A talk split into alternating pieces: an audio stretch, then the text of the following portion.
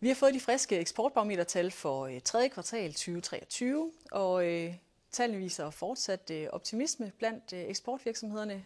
Niels Rønholdt, mm. vil du øh, hjælpe os med at dykke øh, lidt længere ned i, øh, i hvad indekset lander på den her gang? Altså man kan sige, det er jo forsigtig optimisme, for den indeks er i 52, og det er sådan lige over de her 50, der er den neutrale grænse. Det er jo 52 ligesom i anden kvartal, så jeg vil sige, at der er forsigtig optimisme stadigvæk, og det er jo egentlig positivt nok. Man kan sige, de, hårde, de højere renter har ikke rigtig sådan slået, slået øh, for alvor løs på økonomien endnu, så den er vendt rundt. Det er også det, vi ser generelt det er også det, jeg tænker, der kommer til udtryk her. Men altså, jeg vil tænke, at øh, når vi kommer længere frem, så, så bør vi ligesom få en tydelig afbøjning. Jeg tror også stadigvæk, at indekset kommer til at falde mere. Så det er positivt, at det ikke er faldet mere endnu. Øh, men omvendt må jeg også bare konstatere, at det er jo ikke sådan, det, det i hvert fald er stigende, og det er jo stadig på et lavere niveau, end, end øh, hvis vi går ja, et år eller mere tilbage. En af de ting, vi har spurgt ind til, eller som vi faktisk har spurgt ind til øh, også historisk set er, øh, hvilke udfordringer virksomhederne møder, og en af de ting, vi spørger ind til, er øh, valutaudviklinger. Og der er faktisk i den her måling en stigning i andelen af virksomheder, der svarer, at øh, de er udfordret af, af valutaudviklingerne. Hvad skal man lægge i det? Jamen, jeg tror, vi kigger kigge til Norge og Sverige, hvor valutaen er meget svækket, jo historisk svage, øh, også over for kronen. Og det gør jo, at danske varer i Norge og Sverige bliver ekstremt dyre, og det tror jeg, det er det, at, at mange virksomheder varer, øh, mærker, og vi kan også se øh, på meldingerne, sådan, hvis man opdeler geografisk, der hvor optimismen er lavest, jamen det er i Europa og især i Skandinavien.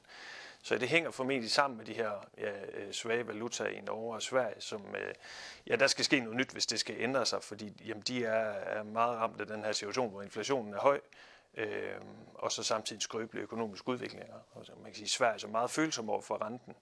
Øh, jamen der er valutaen bare øh, ja, lidt en skydeskive i øjeblikket.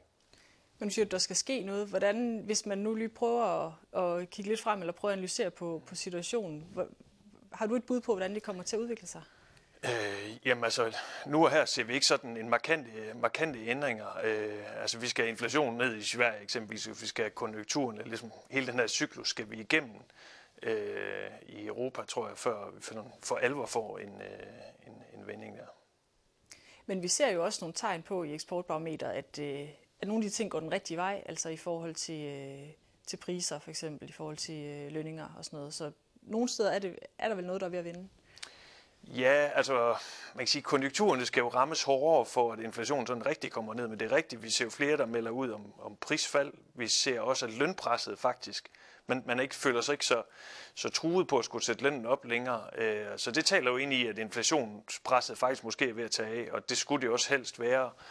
Og jo i højere grad det er det, jo mindre behov er der også for at hæve renterne, kan man sige. Men vi mangler den her tydelige konjunkturafmatning, der får inflationen ned, øh, så det hele på et tidspunkt kan vende og, og, og boble mere opad igen. Men jeg tror, at mange virksomheder vil jo stadigvæk sige, at det ser rigtig positivt ud lige nu.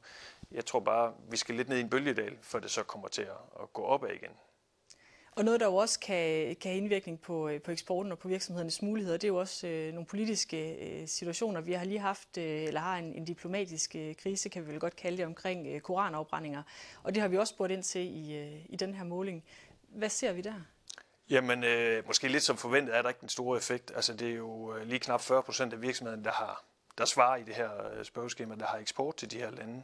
Under en tiende del af dem er berørt af af de her koranafbrændinger i forhold til noget, de kan se på eksporten, og det er nok lidt som forventet, kan man sige. Så meget lille effekt, øh, både på dem, der kunne være berørt af det, og især hvis man ser det store billede, hvor, hvor en stor del af dansk eksport jo går et andet sted hen.